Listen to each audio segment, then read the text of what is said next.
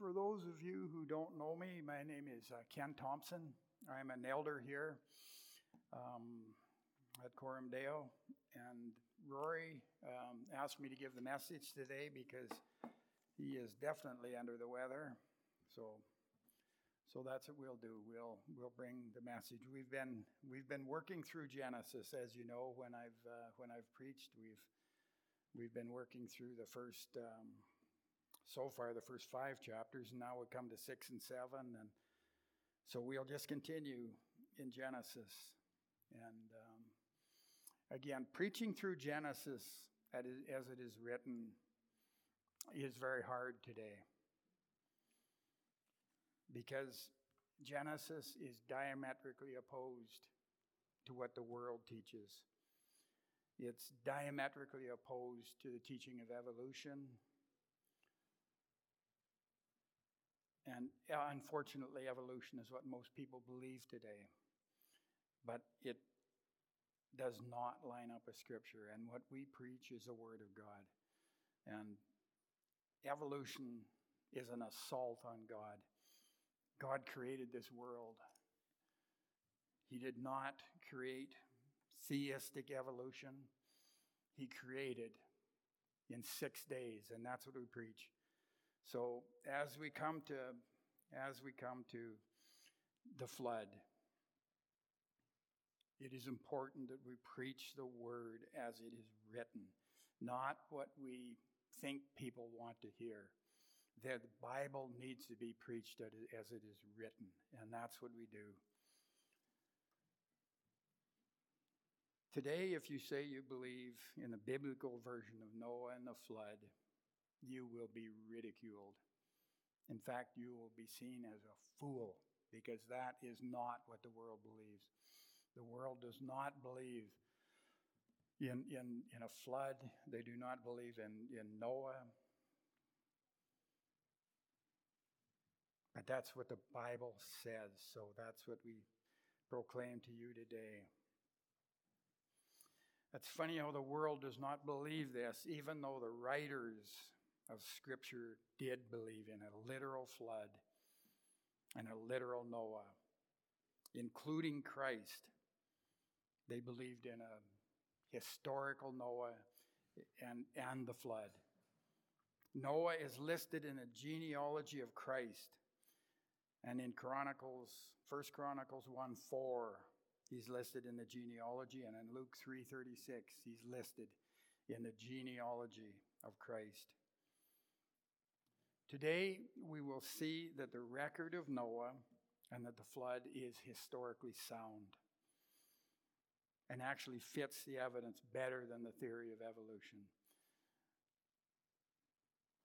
This is not being taught today. All we hear is one side of the story. But we need to look today at the other side of the story. We'll look at the flood in the next two messages.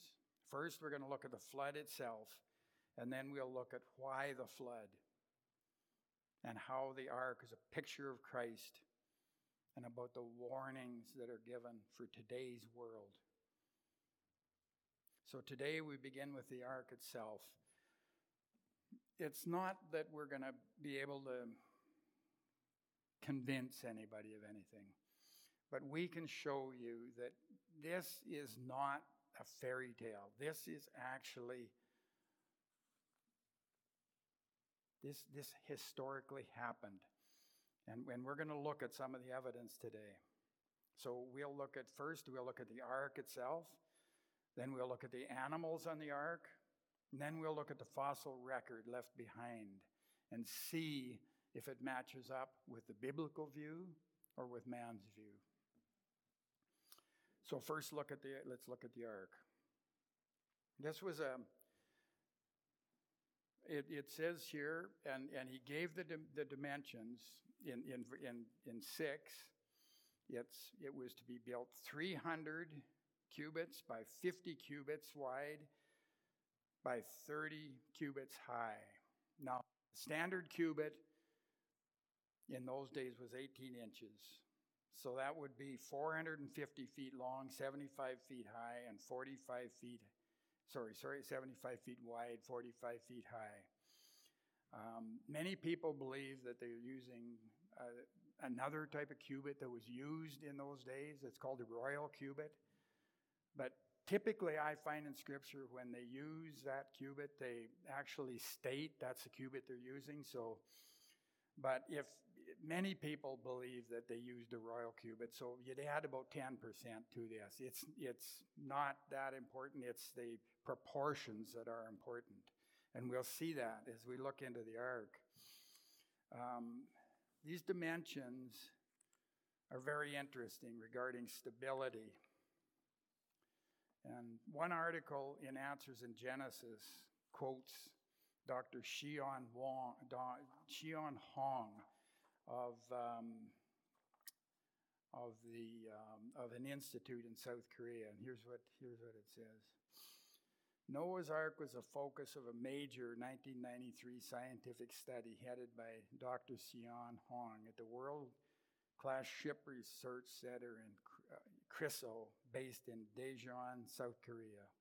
Dr. Hong's team compared 12 hulls of different proportions to discover which design was mo- most practical. No hull shape was found to significantly outperform the 4,300 year old biblical design. In fact, the ark's careful balance is easily lost if the proportions are modified, rendering the vessel either unstable, prone to fracture, or dangerously uncom- uncomfortable. The research team found that the proportions of Noah's Ark carefully balanced the conflicting demands of stability, resistance to capsizing, comfort, safe sea keeping, and strength. The fact that the ark has the same proportions, in fact, the ark has the same proportions as a modern cargo ship. The study also confirmed that the ark could handle waves as high as 100 feet. Dr. Hong is now Director General of the facility and claims life came from the sea. Obviously, not the words of a creationist on a mission to promote a worldwide flood. Endorsing the seaworthiness of Noah's Ark obviously did not damage Dr. Hong's credibility.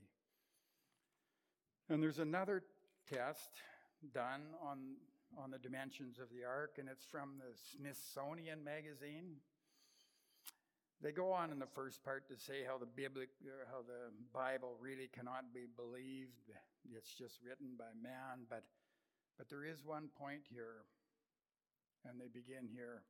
However, the Bible is clear on one thing Noah got specific instructions for the ark's dimensions 300 cubits long, 50 cubits wide, and 30 cubits high. And material, gopher wood. Gopher wood, maybe pine, cedar, or cypress wood. So, if one could hypothetically build an ark to the specifications outlined in the Bible and actually cram two of every species on the boat, would it float? Or would Noah have found himself in a Titanic like scenario? That's what four graduate students at the University, University of Leicester wondered as a special course that encourages the students to apply basic physics principles to a more general questions.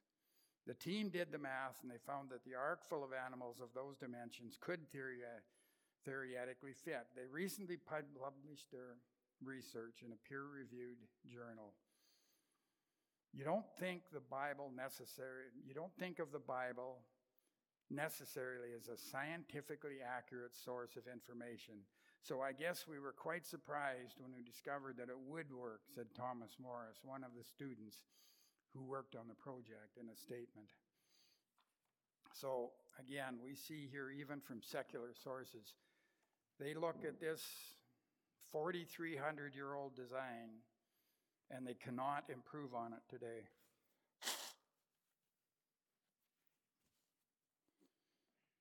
So that so when people tell you the Bible is just a fairy tale and that these things are just silly stories, look a little deeper because this actually would work exactly the way God said and the way it did work the way God said.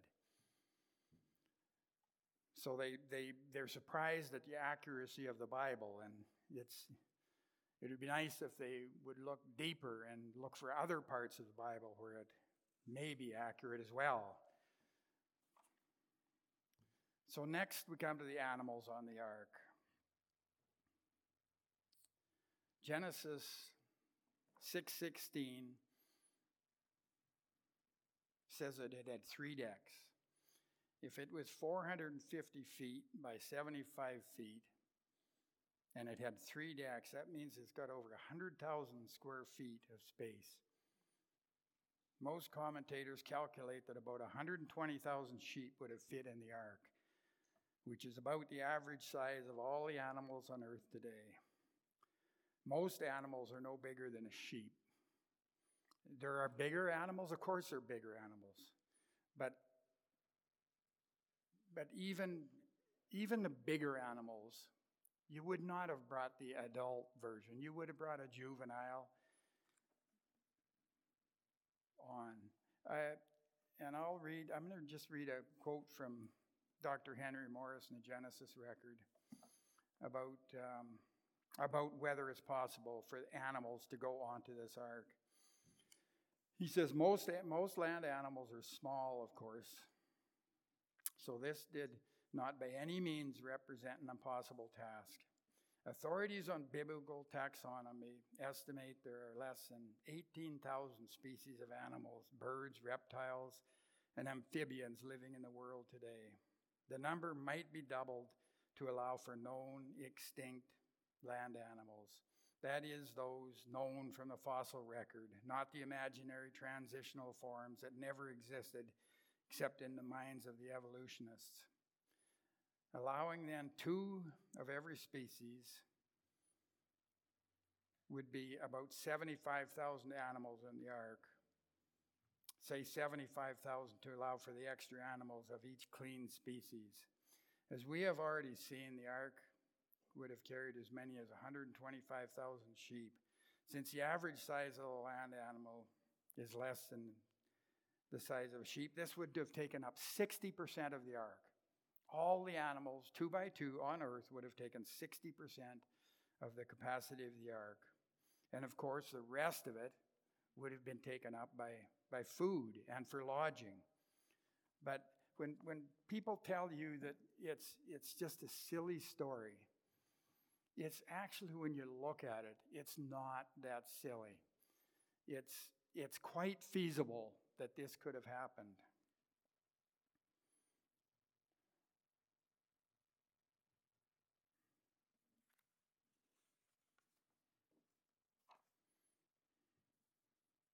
it says in Genesis 6 21 and 22 that food was stored in the remaining places, which agrees with, with what would be. It was, there was plenty of room for food. It was 150 days they were on the ark. That's how long the waters prevailed. That's a long time with that many animals. So it would have took a lot of food. Um, it also said, how did, I, how did Noah get all the animals on the ark? And it gives us the answer in Genesis 6:20. The animals came into Noah to keep them alive. And in Genesis 7:15, we read it, and they came in with Noah. So this was not disorder. This was not confusion where people chasing animals around trying to get them onto the ark. God brought them onto the ark. They came into the ark two by two with Noah, and they came into Noah. So this is God in his sovereignty bringing the animals to Noah to keep them alive. And again, we just have to believe is is it is what God said the truth or do we believe what man said? So here it is. Just simply read the Bible. It also said that God shut the door. That would be in Genesis 7:16. The Lord shut him in. Noah did not shut the door. The Lord shut the door. And we're going to see in the next sermon the importance of that. There was one door into the ark. There was no other door. And the ark probably sat there for a hundred years being built. And it said that Jesus proclaimed, and it said also that Noah was a preacher of righteousness. There was preaching at this time to the earth to come into the ark. And it's very much a parallel today. There's preaching today. Jesus said in John 10, I am the door. There's only one door to the ark, and there's only one door to salvation, and that's through Jesus Christ.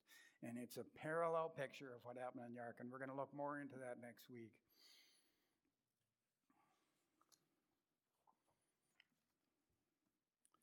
So now we come to the record of the flood left behind the record in the rocks, the record in the fossils.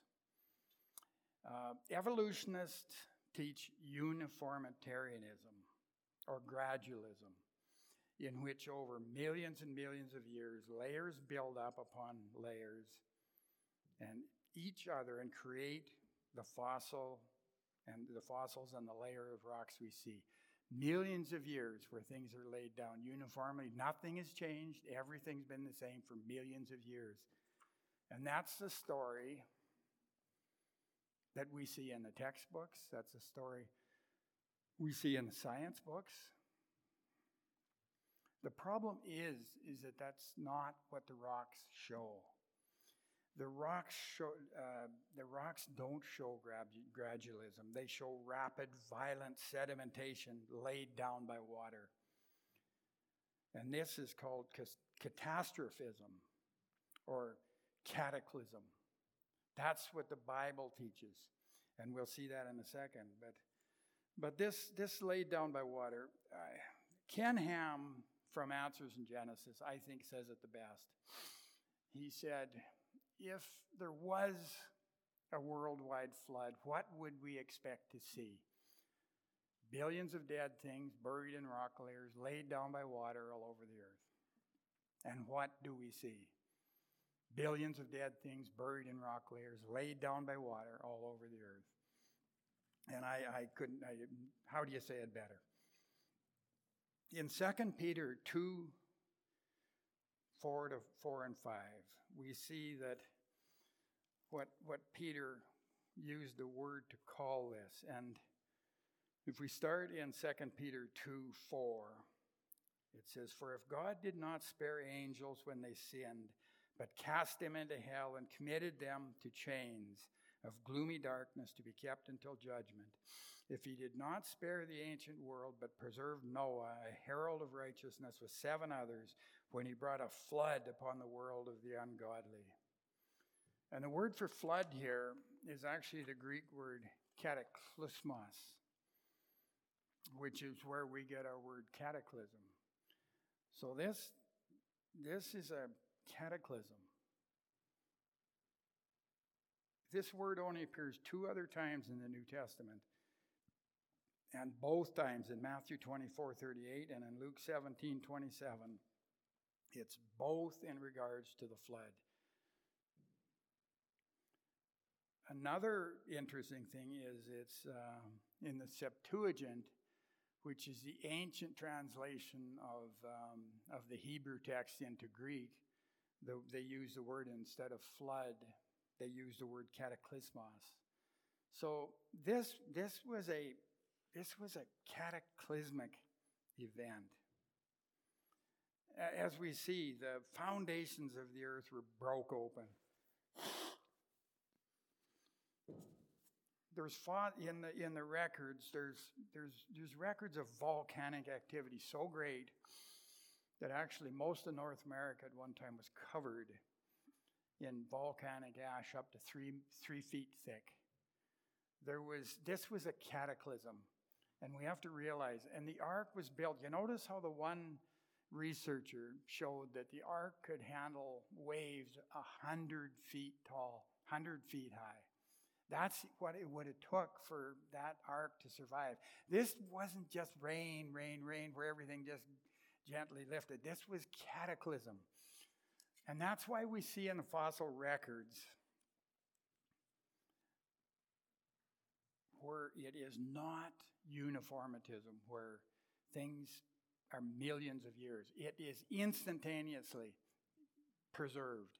There's a fossil of a fish eating another fish, instantly preserved in, in rock. At this time, would have been mud and highly mineralized, mineralized uh, water, which would have e- rapidly fossilized it. It's, it's fossilized right down to the minute cells in these animals. This happened quickly, or it would not have happened at all. So when somebody tells you it takes a million years to make a fossil, it doesn't. It, it, you know, under the right conditions, it can happen very quickly. There's, there's wood. There, there's even on Earth today. We, there's, there's evidence of uh, rapid fossilization, petrified wood, and um, so the idea of millions of years has to come because it supports evolution. Evolution needs a million needs millions of years. But God doesn't need millions of years. God can create instantaneously. And this is what the real picture of the rocks reveal. Instantaneous. Even, even you look at our museum west of town. It's called the um, the the Currie, uh, the the Philip J. Currie Museum. But if you read about it, it's actually a, it's called the River of Death. Uh, down by Pipestone Creek, there's a there's a um, fossil bed there that is one of the densest beds of fossils anywhere on Earth. Thousands of fossils are crammed into this. What would have what would it have took for that? A river to overflow? No, it would have took surges, flood surges, from storm surges, from this, washing these animals into a certain place, losing its momentum, dropping them there instantaneously. It, yet the rocks cry out that this was not built up over millions of years. This was instantaneous. And I would suggest that that instantaneous time was the flood. Another prevalent theory today, they can't get macroevolution, which is change from one species to another. So they try another way. It's microevolution. And most people you talk to today believe that there's microevolution. An example would be a bacteria becoming resistant to antibiotics.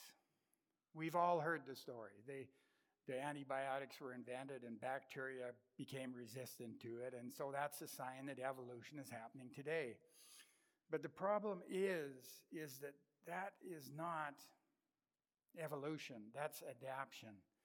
And a good example is that they did autopsies on sailors, members of the Franklin expedition, which they found frozen in the Arctic tundra. It was, a, it was an expedition from the 1840s. They found antibiotic resistant bacteria in the, intestine, in the intestines of these men, even though antibiotics were not invented for another hundred years after that. See, the thing is, is that evolution cannot foresee changes. Evolution cannot do that, but God can. Bacteria does not evolve resistance. The bacteria that had resistance survived and reproduced. The more antibiotics you use, the more the the, the more they reproduce the, the bacteria that had resistance to start with. So it looks like bacteria is becoming, evolving resistance. That's not it at all. It's, this is programmed into the DNA by God. And it, it's to adapt to changing conditions which God knew would happen. God has programmed these things into the DNA with, um, there's, um, there's dominant and recessive genes all through DNA. And so a recessive gene, all of a sudden, when needed, comes to the forefront for survival. And you can see you can see design here. It's not evolution. The last thing I, I want to talk about is what about the dinosaurs? Everybody is very confused about dinosaurs, but it's not that confusing. So, would dinosaurs have been on the ark? I believe the answer is yes. And I believe that we can find it in the Bible. In fact, turn to Job chapter 40.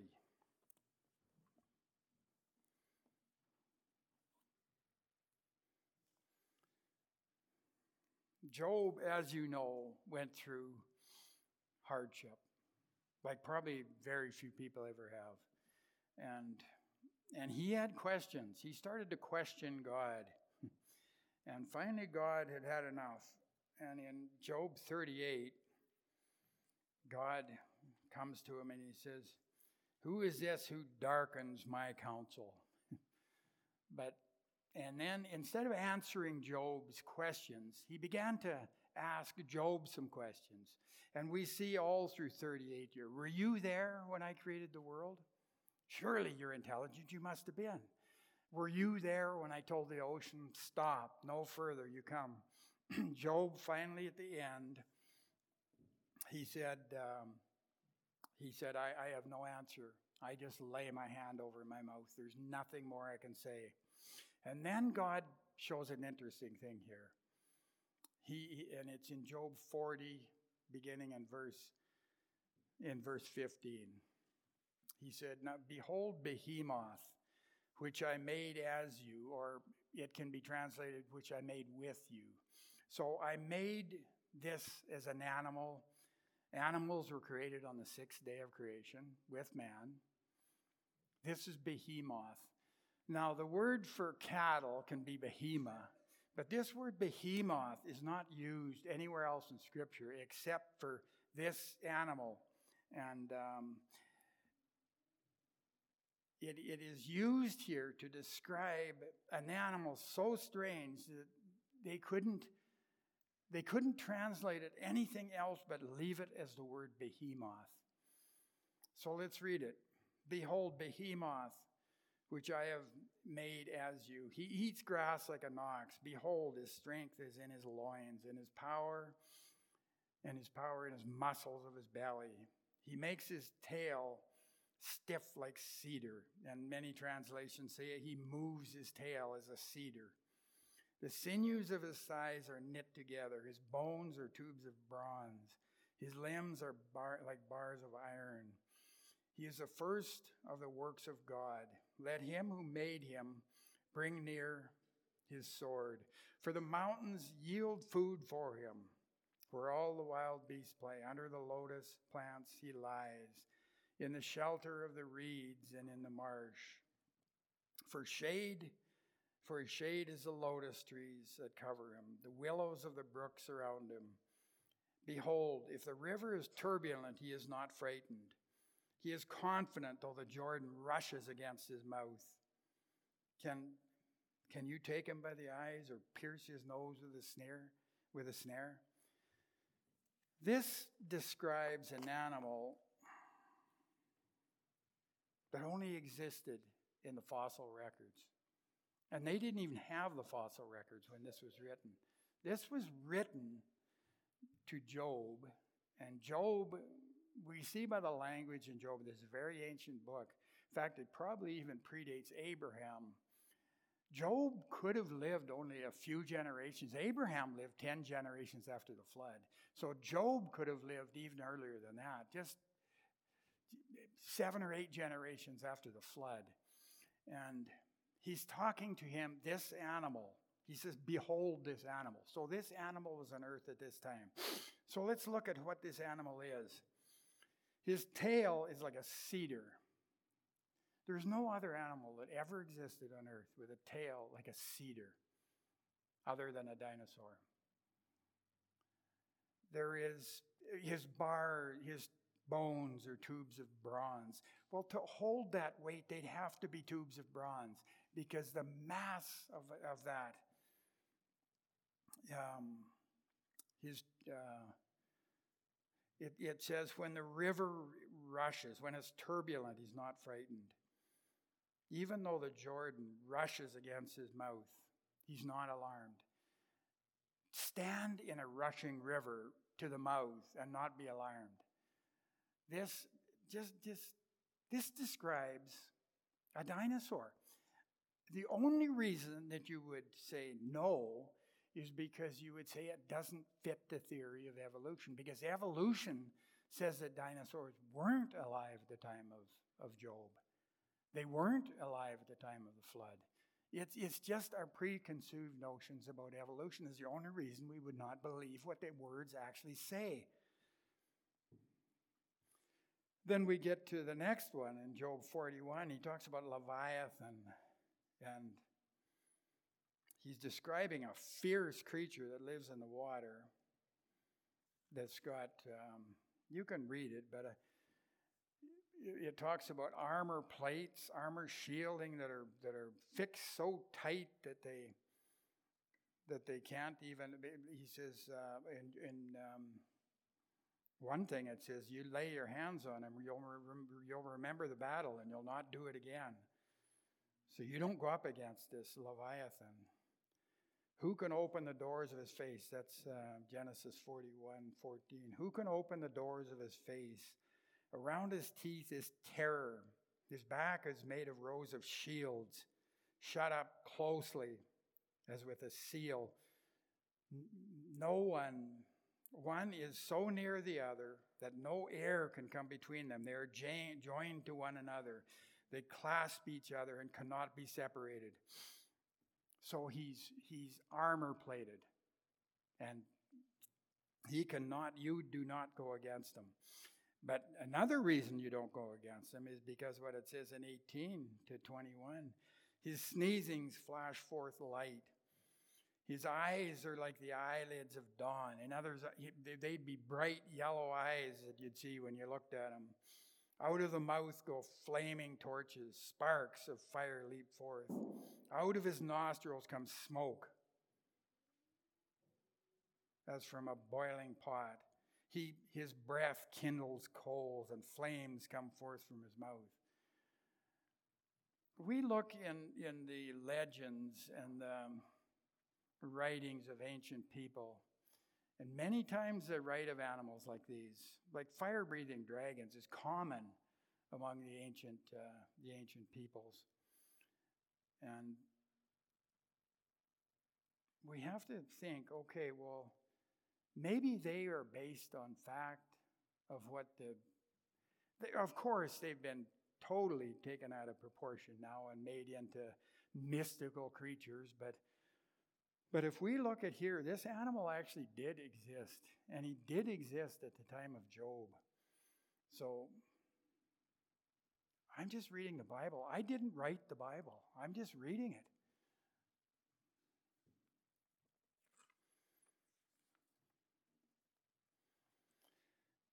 really, when it comes down to it, there's a lot of scientific material out there. And I'm not going to dwell any more on this because you can, if you want, you can go to many, many sites. I'm reading this because it's in the Bible. And next week, probably not next week, but in a few weeks when I give the second sermon, We'll go into the really deeper reasons of the flood the wickedness, the wrath of God that came, but at the same time, the mercy of God in the, in the ark. And it's a picture of Christ. So we can give evidence upon evidence. And but in the end, it's who you trust. Do you trust the word of man, or do you trust the word of God? This is what God said in His Word. This is what God meant in His Word. And that's what we preach. That's all we can preach. To those who seek, we just present the truth of the Bible. To those who are hostile to God, no amount of evidence will ever be enough. And here we get into the real issue. This is not an intellectual problem. This is a moral problem with man. Man has rejected a creator God because if you have a creator God, you also have a God who's sovereign over his creation. And we have to come under control of this, of this God. And the problem is, is that people will not submit to this God. So we invent ways of removing God. And one of the ways is evolution. Actually, the biggest way is removing evolution. It allows people to live their lives with no consequences. We evolved from nothing. We, there, there's no creator looking over us. There's no responsibility on our parts other than what we give ourselves. We make ourselves God. But I'll tell you right now, that job is taken. There is a God, and there is a God who wrote these things in Scripture. About hostility, we were all hostile at one time to God. It's not like the people in the world are any different than I myself was at one time. all we can do is preach the gospel to people. I had the gospel preached to me several times before I I just finally said, "Okay, Lord, I'm yours." And that's what we have to do. It doesn't matter how hostile people are. We have to preach the gospel. We have to love them because God in his spirit gives us the ability to love the unlovable. And that's what it comes down to because we were unlovable. Maybe we still are. I, I look at myself and I'm thinking, hmm, I got a lot of work to do. But we preach the gospel as it is written. We look at um, we look at the ark. That just in closing, and we see Noah and his family entered the ark. The door was shut. The wrath of God fell. These people were perfectly protected from the wrath that fell. Inside the ark, they were comfortable, they were protected, they were saved. And that's a picture again of Christ. We need to come to the cross in repentance because we know our state. Really deep down, we know our state. We know we are sinful. We know we are wicked. We know we are not righteous. But God, in His mercy, made a way at the ark and He made a way at the cross.